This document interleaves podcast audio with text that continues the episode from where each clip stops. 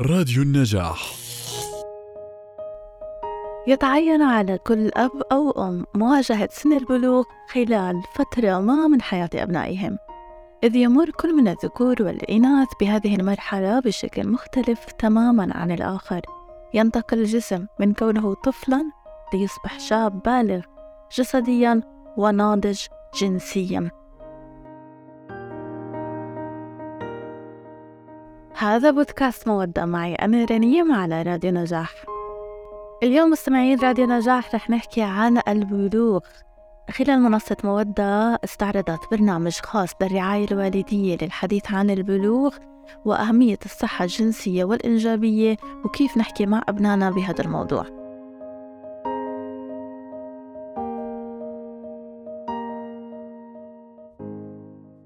اليوم موجودة معي بالاستديو نداء رضوان أهلا وسهلا نداء كيفك؟ كيفك رنيم؟ شو أخبارك؟ تمام رح نحكي عن آه، اليوم عن شو هذا البرنامج اللي قدمناه شو يعني رعاية والدية وشو المواد هي اللي استعرضناها خلال هذا التدريب بالإضافة أنه نفيد مستمعين راديو نجاح ببودكاست مودة عن آه، الفوائد يلي آه، استفادوا منها متدربين وننقلهم إياها عن طريق هذا البودكاست احكي لنا أنا وممكن أحكي شوي أكتر عن البرنامج كبرنامج الرعاية الوالدية. هو برنامج مخصص للأهالي أبا وأمهات عن كيف يحكوا مع أبنائهم عن مرحلة البلوغ وعن التغيرات الجسدية والنفسية والإدراكية والجنسية عن مرحلة البلوغ.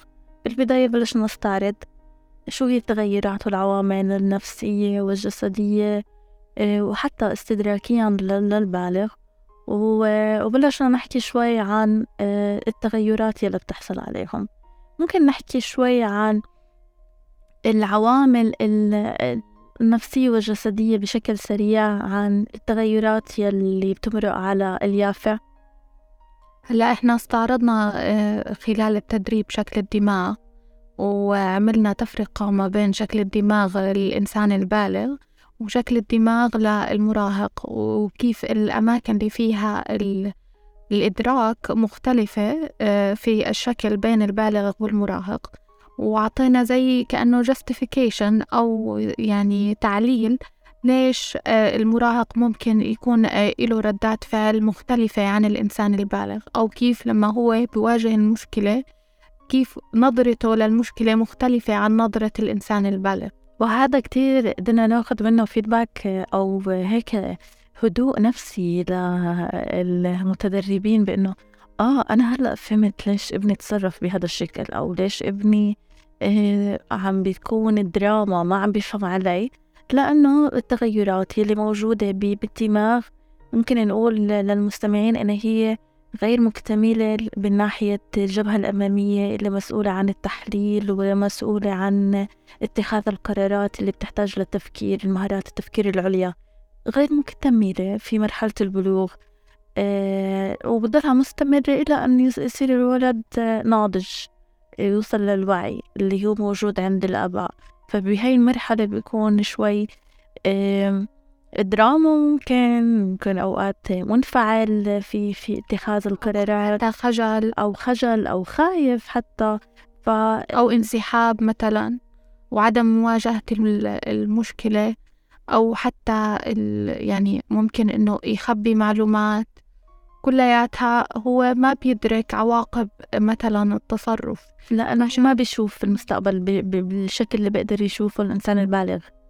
مضبوط فمن واجب الأهل إنه يكون في تدريب لهذا الطفل من قبلهم بحيث إنهم هم يراعوا كل هاي الجوانب اللي بيمر فيها ومساعدته على إنه يتخطى هاي التجربة بشكل أكثر يعني أكثر هدوءا آه.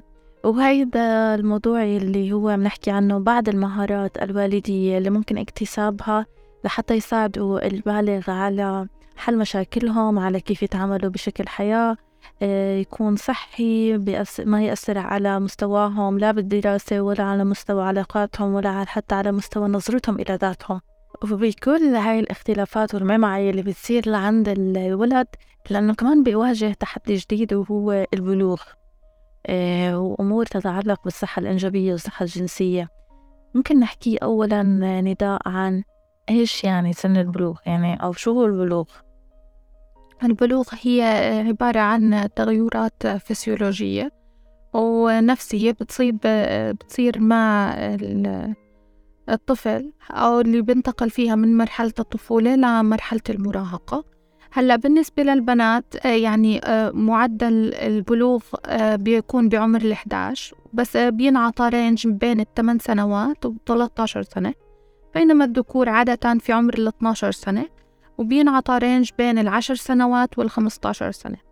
يعني إحنا لما نحكي range يعني أنا عندي فترة تحضيرية للأهل بحيث إني أنا أزيد من آه، وعي هذا المراهق أو من المعرفة اللي بخصوص الصحة الجنسية. ليش بنحكي عن الصحة الجنسية تحديدا؟ لأنه بصير في عليها تغيرات. ونتيجة إنه آه، الهرمونات بتبلش تشتغل بالنسبة للإناث الأستروجين والبروجستيرون. وبالنسبة للذكور التستوستيرون. هلا إحنا حابين نستعرض أبرز اللي هي التغيرات الفسيولوجية اللي بتصير للجنسين مع بعض يعني كعلامات بلوغ مشتركة بين الإناث والذكور. بنشوف إنه في حب شباب طلع على وجوه الأولاد أو البنات. في نمو شعر إيه، واضح.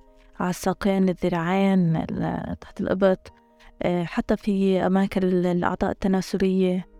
بيواجه الطفل تعرق زائد أو ممكن كمان ظهور بعض الألام اللي لها علاقة بخادي وجع عم بيوجعوني ماما عم تطفل أو يعني ركبته ممكن ألام في الصدر. هاي بعض العلامات علامات مشتركة للبلوغ لدى الذكور والإناث. ممكن نحدد علامات الذكور لدى البلوغ يعني هلأ بالنسبة لعلامات البلوغ لدى الذكور آه، بالأخص آه، بدنا نركز على الأعضاء التناسلية اللي هي آه، إطالة في القضيب وكبر حجم الخصيتين. كمان بتغير كيس الصفن ليصبح أكثر رقة واللون بصير أكثر إحمرار.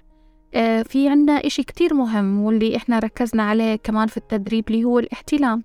وكيف أحكي مع طفلي عن الاحتلام بالنسبة للذكور هو قذف السائل المنوي بشكل لا إرادي وهو جزء آه، طبيعي من نمو الطفل.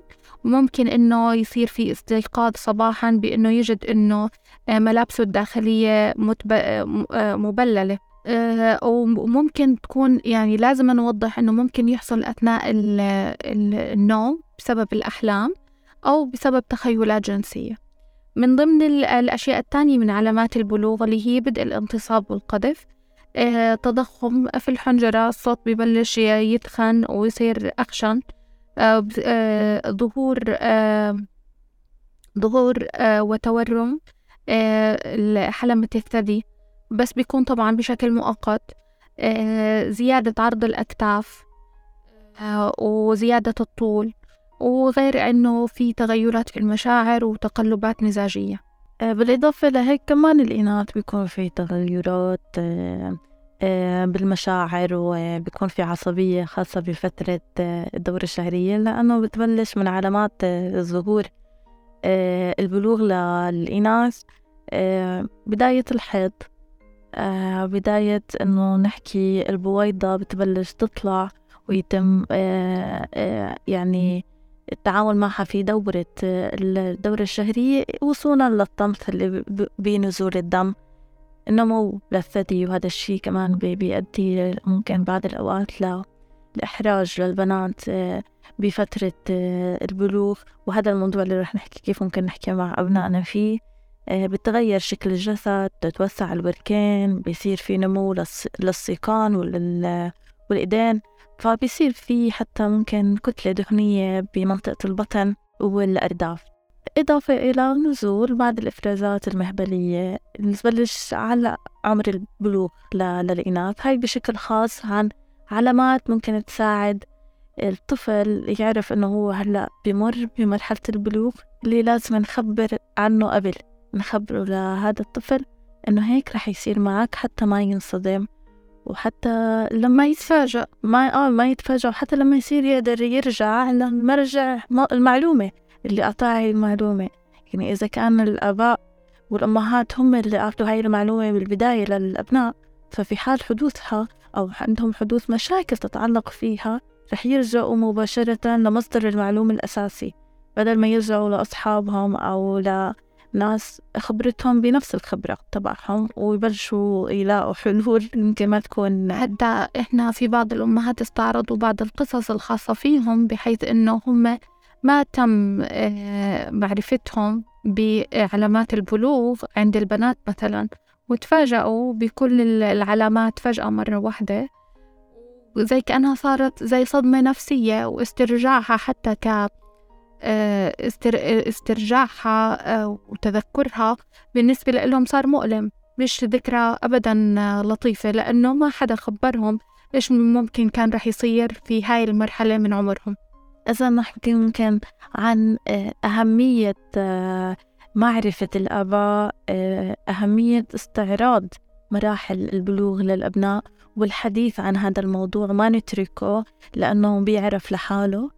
لأنه هذا الإشي بيسبب كثير من المشاكل اللي ممكن تتعلق بالأمور النفسية مثل المشاعر السلبية اللي بتواجههم لما يواجهوا هذا التحدي لحالهم. بالإضافة إنه ممكن يصير في مشاكل تتعلق بهاي الأمور ما يتم الرجوع لها للوالدين بل يكون المصدر الأقران. الأقران واللي ما يكونوا عندهم المعرفة الكافية وخبراتهم غير مكتملة. لأنه حكينا بالبداية بالفيديو بالبودكاست حكينا بالبداية إنه في آه، دماغ غير مكتمل فكريا لحتى هو ما بيقدر يميز بين إنه الإشي الصح والإشي الخطأ بشكل كتير واضح خصوصا المعلومات الجديدة بالنسبة له مثل موضوع البلوغ. فهنالك أهمية كبيرة. متى ببلش الحديث عن هذا الموضوع؟ يعني متى بنبلش نحكي للأولاد تعالوا بدنا نحكي معكم وكيف كمان بدنا نبلش نحكي؟ هلأ إيه، هو في عدة مواضيع بتخص الصحة الجنسية والإنجابية. هلأ مثلا من عمر الثمان سنوات لعمر الثلاثة عشر سنة. أنت كأهل أدرى في ابنك هلأ ممكن أنت تستنى منه سؤال وتجاوب على قدر الجواب. بس إحنا بنفضل إنك أنت ما تستنى هذا السؤال. بتكون أنت المبادر أصلا بفتح هاي المواضيع. هلأ قبل ما نحكي إيش المواضيع اللي لازم تتغطى بهاي الفترة آه ضروري نحكي آه كيف نغطي هذا الموضوع؟ إيش الثلاث عناصر الأساسية اللي وإحنا نحكي في هذا الموضوع لازم آه يعني تكون قدامنا؟ يعني كيف نتنقل من موضوع أيوة من الموضوع بثلاث آه، أو أربع كيف نستعرض نستعرض. نستعرض كل موضوع بحيث إحنا نغطي تساؤلات آه، تساؤلات الطفل. هلأ أول شيء أهم شيء إنه أنا أحكي المفهوم الخاص بالصحة الجنسية بلغة علمية وطبية. فيش داعي لأستخدم اللغة المحكية. أستخدميها بلغة علمية وطبية. هذا الشيء شوي بسهل شوي على الأهالي من الحرج. من الحرج من الحديث عن هذا الموضوع. إنه تعال احكي معهم بطريقة علمية. حدد هذا الوقت اللي بدك تقعد تحكي فيه معه واستعرضه بطريقة علمية وأدبية. شو الإشي الثاني اللي لازم أنتبهه؟ آه إني أستعرض المسموحات والممنوعات بما يخص الموضوع اللي أنا بحكي فيه الاجتماعي المسموحات والممنوعات الاجتماعية. أنا في عيلتي إيش هذا الموضوع؟ آه يعني الحديث عنه أو ممارسته آه هل يعتبر عيب مش عيب؟ آه فأنا بدي أستعرض إيش المقبول اجتماعيا. في آه، في الكوميونتي تبعي. وكمان بدي أستعرض رقم ثلاثة المسموحات والممنوعات الدينية آه، للعائلة. كل عائلة إلها طريقة معينة في ممارسة شعائرها الدينية. فهي الأفضل إنه الطفل يعرف من العائلة بشكل مباشر. هلأ كم من الوقت وأنا أستعرض؟ يعني ثلاث أشياء. بستعرض المفهوم المسموحات والممنوعات الاجتماعية المسموحات والممنوعات الدينية بعشر دقايق. لموضوع واحد ما بحط كل المواضيع لا بعض. موضوع واحد وجدا بسيط بستعرضه بعشر دقايق و... وبسكر الحوار.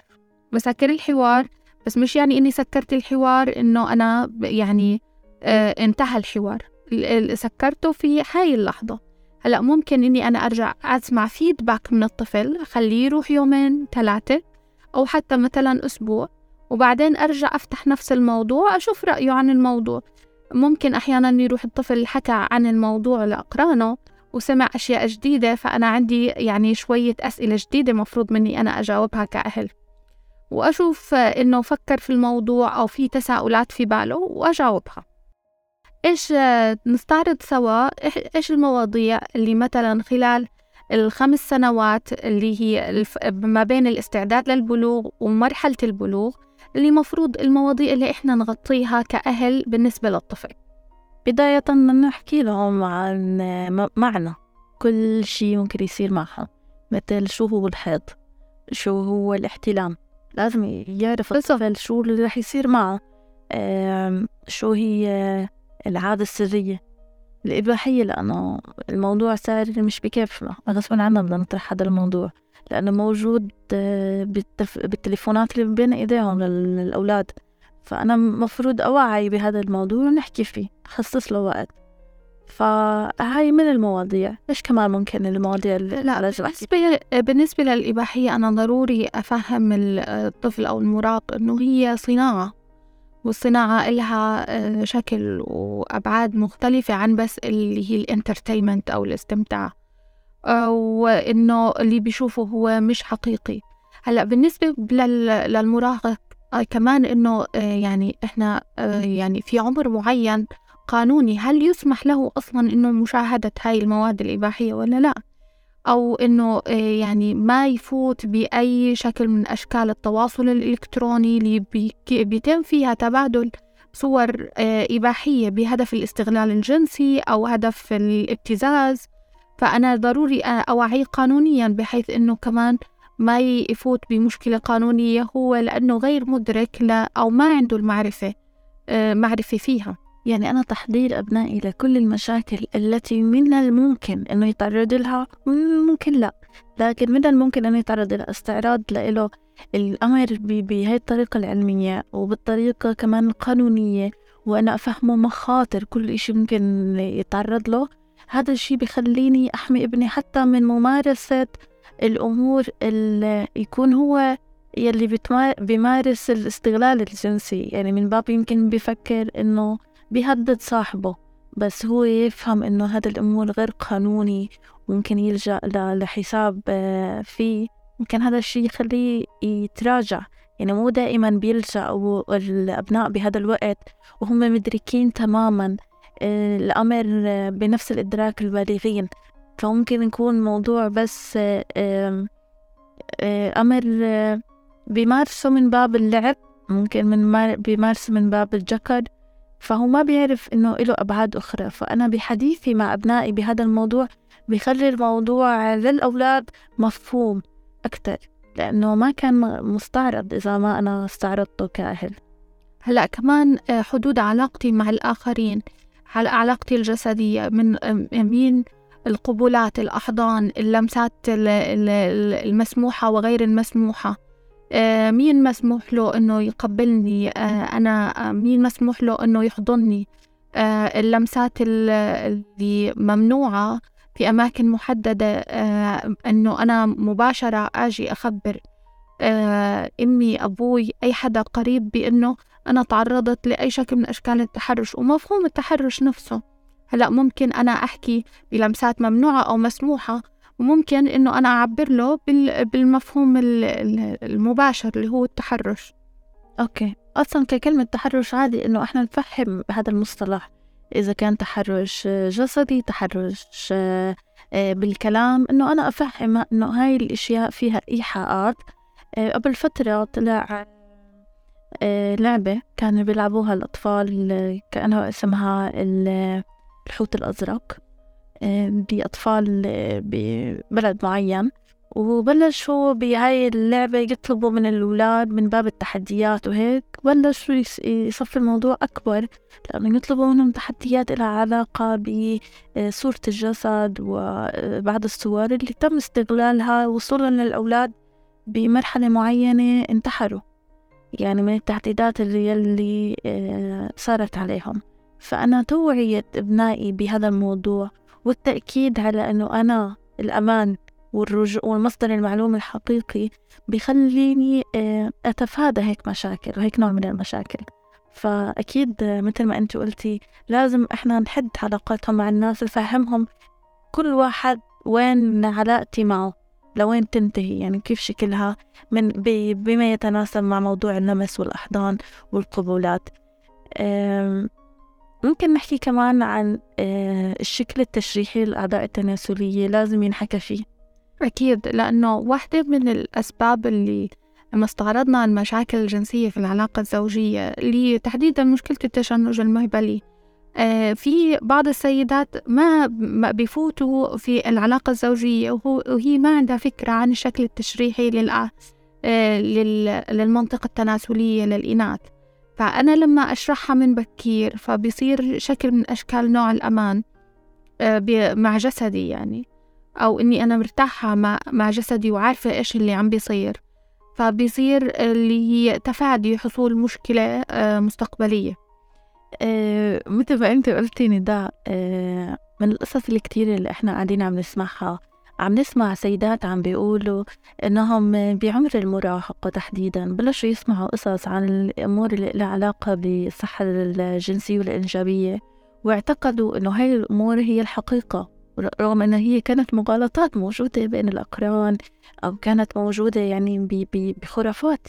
فعدم المعرفة الصحيحة لهذا الموضوع بنى عندهم آه، تصور حقيقي كأنه هي المعلومة اللي أخذها بعمر المراهقة إنه هي بنى عليها حياته المستقبلية لأنه ما رجع سأل فيها ولا حدا صحح له إياها للمعلومة. فضل في باله الإشي اللي سمعه بهذاك الوقت من أقرانه حول هاي المواضيع. وأوقات بتكون كتير مغلوطة يعني أو غالبا هي مغلوطة إذا ما كانت من مصدر علمي حقيقي فهي مغلوطة. فلهيك ضروري حتى لما نحن نستعرض هذا الموضوع مع الأبناء ما نعطيهم معلومات مغلوطة لأنه ممكن هو ما يرجع لك مثل ما أنت قلتي يمكن هو يرجع لأقرانه يتم الحديث بيناتهم بهذا الموضوع.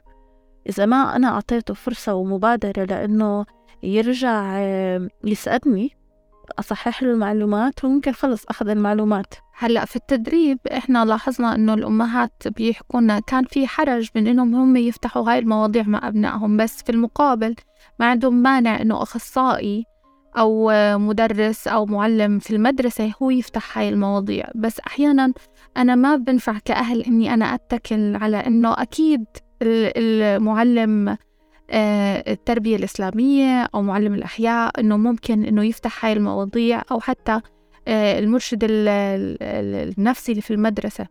آه، ممكن ما في مدرسة أولادي ما ينفتح هاي المواضيع أو يعني ما في أحدا إجا وجههم وعلمهم أو عطاهم المعرفة. فأنا بصفي اللوم علي أنا في حال إنه أنا ما أعطيت المعرفة الكافية. حتى بالمفاهيم اللي زي مصطلحات الجنس والعلاقة الجنسية آه ليش الناس بتمارس العلاقة الجنسية؟ لازم تكون واضحة على الأقل للطفل اللي ما بين مرحلة البلوغ ومرحلة البالغ يعني. يعني ما بين مرحلة كمان اللي ممكن نقول بالغ بشكل كامل لأنه ممكن فيما بعد يقدر يمارس علاقة جنسية يفهم هاي المواضيع من قبل الأهل. حتى فكرة اللي هي العلاقة الجنسية الآمنة آه، مع أنها مش كتير مطروحة للأشخاص اللي أقل من عمر 18 بس أنا ما بعرف ابني إيش ممكن يتعرض فإنه أنا مفروض إنه يكون في توعية إنه لو صار ممارسة جنسية تكون آمنة بحيث إنه أنت ما تاخد أمراض منقولة جنسيا. هلأ رفع الثقافة الجنسية للمراهق لا يعني إنه هو رح يروح يمارس علاقات جنسية. رفع الثقافة الجنسية للمراهق يعني هو يحافظ على أمان آه، يعني أمان في الصحة الجنسية. يعني هو أنت كل ما أعطيتي وعي وثقافة أكتر كل ما كان المراهق حافظ على حاله أكتر لأنه هي الممارسات الخاطئة رح يعرف إنه رح ينتج منها أمراض منقولة جنسيا. فهذا الشيء بخليه يفكر مليون مرة. قبل ما يقدم على الممارسة. الممارسة. فضروري أنا أستعرض حتى مخاطر آه، أي ممارسة غير طبيعية أي ممارسة ممارسة خارج الإطار المقبول اجتماعيا ودينيا. إنه إلها مخاطر وأستعرض له هاي المخاطر اللي هي مثل الأمراض المنقولة جنسيا وخطر الإصابة وأستعرض طرق الأمان فيها. وأستعرض طرق الأمان. لكن دائما السؤال بيكون آه شو هو الوقت المناسب اللي أنا أبلش أحكي فيه؟ وكيف بدي أحكي بهذا الموضوع؟ وإذا في طريقة معينة أنا لازم آه، أو أشياء لازم أراعيها خلال حديثي مع ابني بهاي الأمور. أهم إشي إنها بتكون بدون أحكام. يعني ما أصدر أحكام وأنا أحكي في الموضوع. يكون الكلام واضح وعام. ما أحكي أنت. يعني إنه يعني اتهامات. لا أحكي بشكل عام. هلأ في كان يعني الأمهات حكوا لو آه، ما في مانع إنه نستعرض المعلومات جماعية. يعني بيكون آه، يعني أكثر من طفل مراهق في العائلة ويكون حدا متصدر لإنه يعطي هاي المواضيع. بيكون أفضل. آه، هلأ ويكون مختصر. مختصر. يعني مو ضروري أنا أفتح معهم هذا الحوار بطريقة يعني تشيل صورة العائلة المحافظة. لا أنا ممكن أفتح بهذا الموضوع بشكل مختصر حتى ما أفتح الموضوع بشكل سلس. يعني إنه يضلوا ينعاد كل يوم وكل وقت وكل ساعة. لا أنا بختصره بحدد له وقت آه، بقدمه بطريقة واضحة مفهومة وبرجع له لحتى أفهم بعدين شو يلي الأسئلة اللي إجته براسه. من بعد هذا الموضوع أو سمعها بهذا الموضوع. كمان إنه تكون بدون تعليمات ونصائح. كأنه آه لأنه أصلا دائما مشاكل المراهق مع ابنه هاي إيه، مع أهله دائما مشاكلهم. إنه بحسوا زي كأنه تعليمات وأنا كبرت وبصيرش تحكي معي بهاي الطريقة. فإنه نراعي هاي التغيرات يلي صارت على موضوع الإدراك عندهم أو موضوع النفسي عند البالغ عند المراهقين حتى كمان نقدر نوضح لهم هاي الأمور من غير ما يرفضوا الاستماع لها. هلأ مثلا آه، الوقت المناسب للحديث ما أستنى مثلا إنه أنا أفوت على ابني المراهق أو بنتي واشوفهم بيمارسوا العادة السرية وأنا عندي فكرة إنهم ما عندهم أي معرفة عن العادة السرية.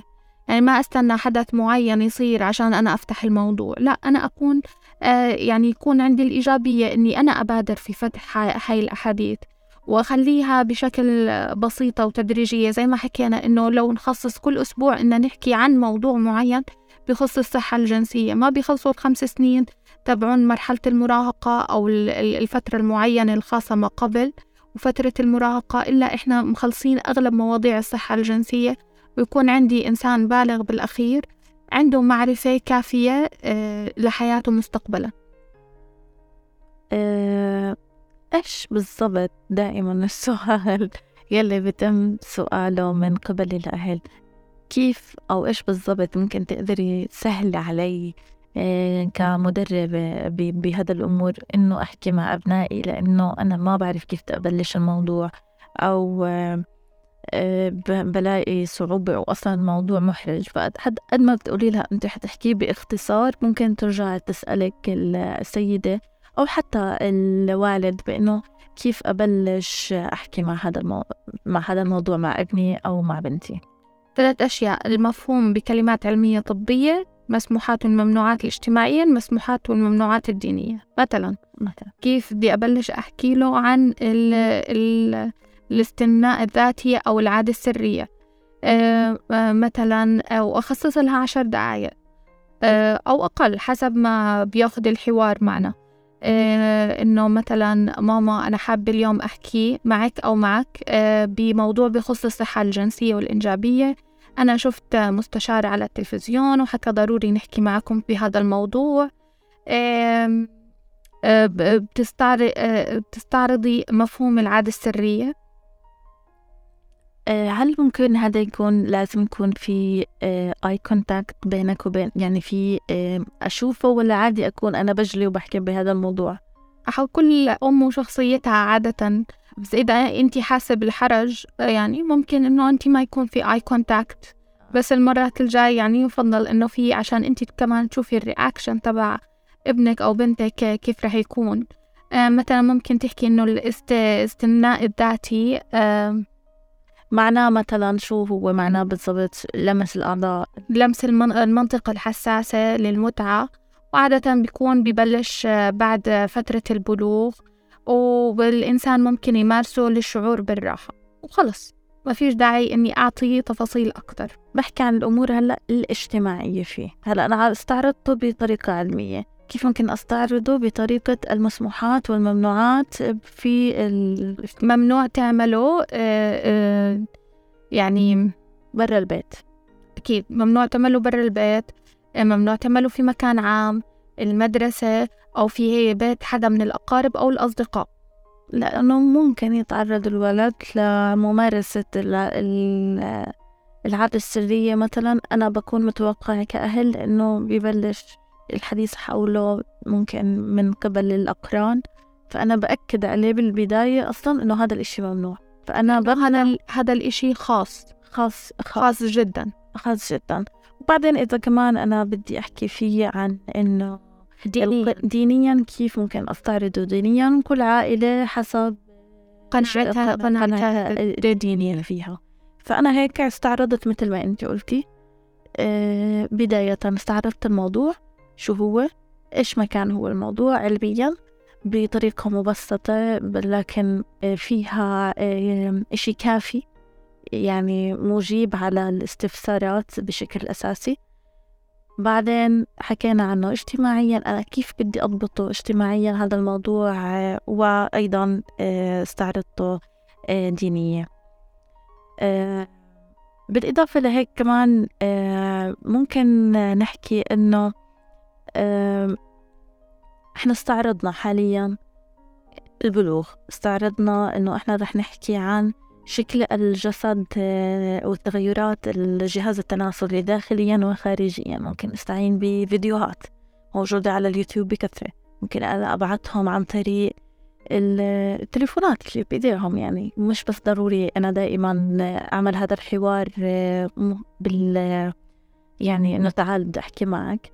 كمان بهذا الموضوع تعال بدي أحكي معك أضلني متأكدة إنه أنا ما عم بعطيه نصائح وما عم بعطيه توجيهات بطريقة مملة لحتى إنه يبطل بده يجي يقعد يحكي معي. أنا بدي أسهل عليه الموضوع بإنه أنا يا ماما أو أنا يا بابا مصدرك للمعلومة هاي إحنا الأمان بالبيت فأنا بدي أتأكد أنا بعثت لك فيديو تعال ناقشه مثلا. تعال نحكي فيه. تعال نحكي فيه فأنا هيك وضحت له. كمان كيفية الاعتناء بهاي الأعضاء التناسلية كيف المحافظة على نظافتها كيف أمنع من آه، تفاقم مثلا الأمراض إن كانت أمراض بكتيرية أو فطرية. إيش من الأمور اللي ممكن آه، يعني قبل ما ننهي الحلقة بتحسي إنه ضروري آه، الحديث عنها آه، عن الأولاد؟ يعني في بعض الأولاد ممكن يكون في عندهم اضطرابات في مرحلة البلوغ. ينأخ تتأخر مرحلة البلوغ أو تيجي مبكرة شغلتين اللي هي البلوغ المبكر والبلوغ المتأخر. البلوغ المبكر اللي هي ما قبل يعني ما قبل التسع سنوات. وفي هاي الحالة إحنا يعني من يفضل استشارة طبيب غدد صماء لأنه البلوغ مش بس بيأثر على شكل الطول يعني كمان على كثافة العظم. فإحنا بدنا نتأكد إنه الطفل في آه، عمر العظم بنفس عمر الطفل الحقيقي. آه، وكمان البلوغ المتأخر لما يكون في آه، بلوغ يعني تأخر بعد سن ال 14 سنة يفضل كمان استشارة الطبيب لأنه في بعض الأمراض أحيانا تكون مرتبطة بتأخر البلوغ. فبنتأكد من الصحة والسلامة الجسدية. والأماكن اللي إيش الأطباء؟ للإناث وللذكور اللي ممكن الأم أو الأب ياخذوا أبنائهم عليهم. آه، طبيب الغدد الصماء اللي استشاري النسائية والتوليد آه، استشاري التناسلية والبولية والعقم بالنسبة للذكور. طبعا كل طبيب ممكن يحولك على طبيب تاني إذا مش ضمن اختصاصه بس هاي هي الاختصاصات اللي ممكن الأهل يتوجهوا لها في حال إنه صار عندهم مشكلة بهذا الموضوع. يسلموا كتير نداء أنا كنت عم بشوف قديش ردود الأفعال كانت كبيرة وجميلة جدا على التدريبات اللي أعطيناهم إياها لل... للأميات وللآباء عن كيف يحكوا مع أبنائهم بهاي المواضيع. حتى كمان تحضيرهم للزواج حتى يكون عندهم مفاهيم صحيحة حول الصحة الجنسية والصحة الإنجابية. كل هاي الأمور غطيناها بهذا التدريب وكانت ردودهم جميلة. لهيك اليوم خصصنا هاي الحلقة تحديدا لحتى نحكي عن تجربتنا نحن بهذا التدريب وقد إيه كان مهم. بالإضافة إنه إيه أنتوا كأهل يا مستمعين راديو النجاح لمتابعين منصة مودة رجاء إيه خلي هذا الموضوع في آه، تربية في الصحة الجنسية والصحة الإيجابية حتى نقدر نحمي أبنائنا من كتير من المخاطر اللي ممكن يتعرضوا لها. في حال إحنا تركنا الموضوع هيك يعني من غير ما نراجعه من غير ما إحنا نضبطه. فهيك اليوم أنهينا موضوع آه، استعراض موضوع البلوغ وكيف نحكي مع المراهقين حول هذا الموضوع والأمور الأخرى فيما تتعلق بالصحة الجنسية والصحة الإنجابية حتى نحافظ على علاقة أسرية ناجحة مليئة بالسعادة ومليئة بالعلم. آه، وهيك بنكون عم نودعكم. لا تنسوا تسمعونا براديو نجاح على Spotify. SoundCloud ألو لا خليني أشوفها لأني أنا ناس بنساها. كان هذا بودكاست مودة. معي أنا رنيم ومن الهندسة الإذاعية أسامة صمادي. لا تنسوا تسمعونا عبر حساباتنا على SoundCloud و Spotify و Google Podcast و Apple Podcast أو من خلال زيارة موقعنا النجاح dot net وأيضا مودة دوت أورك إلى اللقاء.